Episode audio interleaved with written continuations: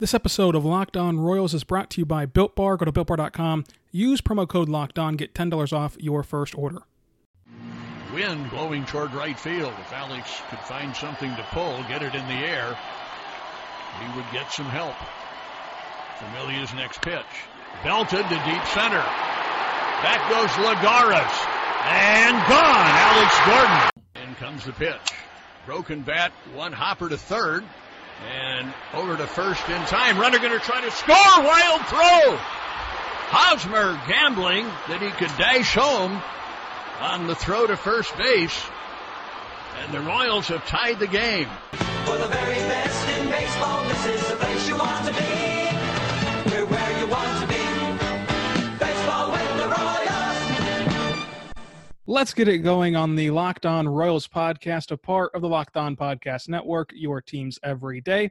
I'm your host, Rylan Stiles. You can follow me on Twitter at Rylan underscore Stiles. And joining me today is our very own Taylor Blake Ward, the Draft King himself. Taylor, how are you doing today?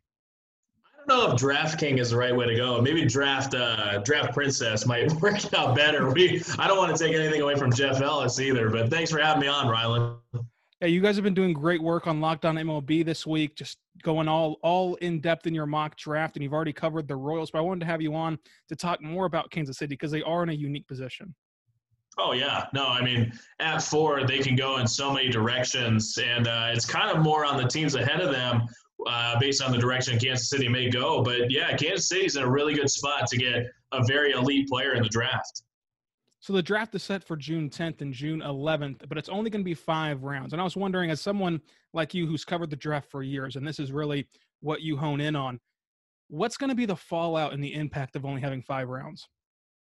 I think this is more a Major League Baseball problem. They're going to contract forty-plus teams in the minor leagues. And, uh, you know, if you did forty uh, times twenty-five, it ends up being the exact number of draft picks that are missing. So this works out perfect for Rob Manfred. It's kind of like coronavirus worked out perfect for Rob Manfred and the owners, uh, which is a real shame. You know, you don't want to see any minor league teams contracted. But obviously, uh, money's going to be a little bit more conservative. You're going to be uh, basing things on college players more than high school players for most teams. And these, you know, you're losing thirty-five potential professional baseball players with losing those extra thirty-five rounds, which, which is a real shame. Um, you're going to be able to pick up some seniors, college seniors, maybe maybe one or two college juniors signed for twenty thousand dollars, which is the max bonus to, for undrafted free agents this year. But it's going to be a very unique challenge for teams when it comes to the money expenditures and how they're going to approach the draft after the draft is finalized to get these undrafted free agents. So I wanted to ask you, how, just in general, how deep is this draft class? I know that we don't have a ton of information on a lot of the high schoolers, but how many guys would you look at right now and say, wow, if your team drafted him, it's a can't-miss face-of-the-franchise level guy? Face of the franchise, it's a little rough. I mean, you look at last year, Adley Rutschman, uh, Bobby Witt, who you're familiar with, obviously, Bobby Witt Junior, has a chance to be a franchise player. But I don't know if I would say franchise player to an extent, but there are going to be more than a handful of all-stars that come out of this draft. I think very talented uh, young men coming out of this draft. And you could probably go maybe ten, fifteen picks deep into looking at guys that have some all-star upside to them. Obviously, someone can blossom from beyond that. But, you know, top ten, fifteen guys having that kind of upside is really special. And, and to say that you're going to get a major leaguer out of your first rounder is something that every team desires. But it sounds like this year it may be that all teams get a major leaguer out of their first round pick. Yeah, that, that would be incredible. Like you said, that that's something very rare. Do you like the arms or the bats more in this class? Which one has more potential and which one has more talent?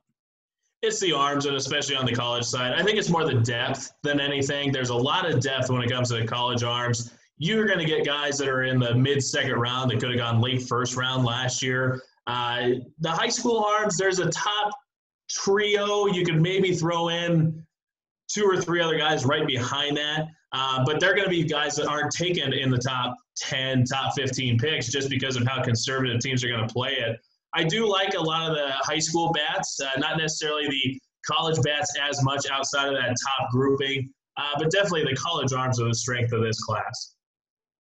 So you mentioned about high schoolers and, and you know, how it's going to be harder to really evaluate them, but would it be easier or harder to sign them this year, given the fact that, you know, their draft position might change and the money's going to change from the signing bonuses and things like that. Would it be harder or easier for a market like Kansas City to sign away a top high school guy?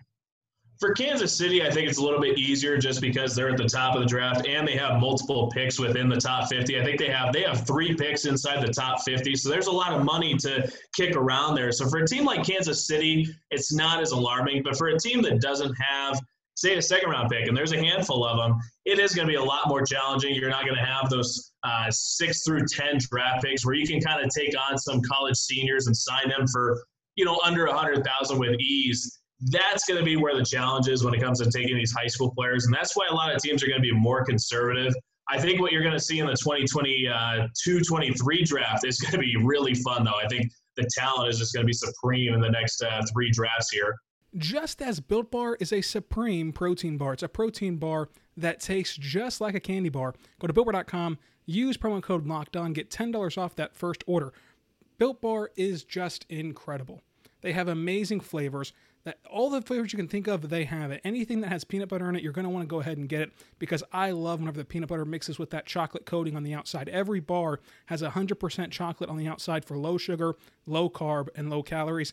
They're incredible. For one hundred ten calories, you can get a protein bar that's easy to eat and also fills you up, gets you all the protein you need for pre-workout, post-workout, or again, even just a filling meal as a meal replacement for a breakfast or a lunch. I know that they've been amazing to me, sending me the sample pack, and I've went ahead and bought some more from built bar dot com. That's how good they are. My personal favorites, again, is anything that has peanut butter in it, and also banana nut bread. Those two are just incredible. You got the peanut butter kind, the peanut butter chocolate, and the banana nut bread. You cannot go wrong with either of those options. Low calories, low carb, low sugar. It's a protein bar that tastes just like a candy bar. Go to built bar dot com again, use promo code LOCKEDON, and save ten dollars off that first order. So what's going to be the fallout from the college ranks? If you can just quickly dive into that. I mean, you would assume that's going to be a plethora of talent, uh, but what happens to those fringe, you know, sophomore, juniors, and who might get bumped down in a in a system in college baseball where you don't get full scholarships, you get partial scholarships? Are we going to see a ton of talent spread out throughout college? I mean, D one, D two, D three, JUCO? I think the JUCO levels are going to get some very serious talent. I mean, you're going to tell an eighteen, nineteen-year-old kid, say, hey, you can go to a JUCO and get drafted in a year or two here. That's kind of where it's going to be a little bit fun, is watching these JUCO ranks really rise and seeing maybe some multiple first-round talents come out of the JUCO ranks. We had that just a few years ago with, I want to say, Nate Pearson and someone. I think the Cubs took a kid, Little, out of the JUCO ranks, but usually you don't see multiple first-rounders come out of the JUCO ranks. I think we are going to see that in the future. Sadly, for a lot of guys that are on Division One teams right now, they might get bumped for these incoming freshmen. I mean, they might get released, or uh, not released, but cut from the program, even if they have half scholarships or full scholarships, just because, you know, a team like uh, Virginia or North Carolina State or Texas, maybe they take a look at the college pitching crowd with maybe Emerson Hancock out of Georgia, who doesn't have the Trackman data but was seen as a potential first round or first overall pick just a few months ago. Maybe they look at Max Meyer, but he's a little bit on the shorter side at six one or six foot four, a pitcher. Maybe they look to Reed Detmers. But I think those three hitters that I noted are going to be at the top of the board when it comes to Kansas City.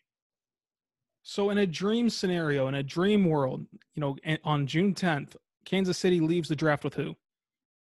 Dream scenario? Dream scenario. Man, I think Austin Martin is your guy. I mean, if you ask me, I love Spencer Torkelson, the first baseman from Arizona State, but when it comes to top talent, I think Austin Martin is the top talent in this draft. Does sound like Detroit's going to go with Torkelson. It kind of just falls on Baltimore at this point, and if Miami can pass on a guy like Austin Martin as well. But best case scenario, I think Austin Martin, but worst case scenario, I think you're getting Zach Veen, which is – I mean, we noted the Yelich and Bellinger comparisons that may be unfair, but if those are comparisons right off the draw, that's a pretty good baseball player to have at four. And so just we're, we, we've gotten the best and the, and the quote-unquote worst. You're right, at four, there's there shouldn't really be a worse scenario. Uh, but where do you think that this all evens out at? Who's Kansas City going to walk away with? I think they walk away with Veen or Gonzalez, and you can flip a quarter. It does sound like Veen is at the top of their draft board, and he would be available to them at four unless Baltimore gets really unique at two. Uh, but I think Zach Veen is the guy. Nick Gonzalez probably right behind him. I would say an over fifty percent at Veen and maybe a forty percent chance at Gonzalez. And just one quick question before we get out of here. It's kind of related to the draft, but it doesn't look like we're going to get a minor league season this year. And for a team like the Royals, who's looking to develop all these young pitchers from Singer to Lynch and, you know, all these young talent, as you mentioned, Bobby Witt, what impact does that have on the timetable of those guys coming up to Kansas City? I'm not sure. I think we have to wait to see what the season does to really address that situation. I just don't know. And, and I know it's a cop-out, but it's just the cop-out that I'm going to take. When it comes to the Royals organization, though, they have maybe one of my favorite farm systems. I mean, I love M J Melendez, the catcher. I think he is a very special talent. You've got all those pitchers you, you noted, uh, Stinger, Cowher, Lynch. Lynch really kind of a shining star for me. You get into Bobby Witt Junior, who I absolutely love. You got the the outfielder. Who's the short outfielder? Uh, Isbel. Isbel, does that sound right? Kyle Isbel, yeah. Yeah. I, I mean, I really like what the Royals have in their farm system. And I hope that this year doesn't ruin that development for them. And I hope that, you know, in the near future, Kansas City can get back to playing for that World Series kind of caliber team. I mean, when they had those World Series runs, those were really fun teams to watch. And, and as a baseball fan, it was really easy to to cheer for those guys. And as I look at the Royals farm system, those are guys that I really like. I think they're easy to cheer for. So being so plugged into the draft and being so plugged into prospects, what would you put, just as a baseball fan and as a media member, what would you put at the E T A for the Royals being a contending team again? We're going to likely see expanded playoffs implemented forever, but especially these next two years. What would be your outlook on the Royals for the for the future? It's a great question. Um, and I, I have thought about this, and I've noted that that rotation that they kind of brought in from the draft with Singer and Cowher and Lynch. And, man, I, there were so many pitchers that year. I can't even remember all of them, but it, it doesn't matter. You know, that rotation, I think, is going to be something really fun. And even if they are all mid-rotation and back-end arms, that is a full rotation. You can bring someone in, or maybe one of those guys develops into an ace-like player. Um, their offense, I think, is sitting just behind that. I think those pitchers are going to be the first there.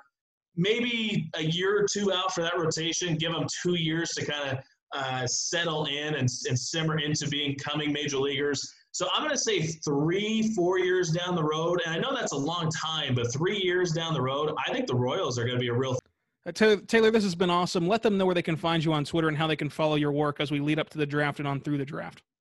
Yeah, man, it was a pleasure being on. Uh, if you want to follow me on Twitter, I'm at Taylor Blake Ward. Also, if you want to check out Locked On Angels, we're at locked on angels dot com. We're all over the social media platforms and obviously on Apple Podcasts, Google Podcasts, et cetera, et cetera.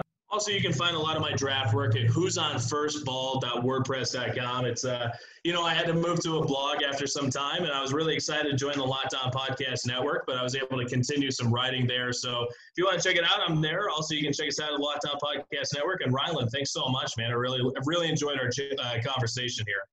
I enjoyed it as well. Thank you for hopping on. Be good and be good to one another. We'll see you next time on Locked On Royals.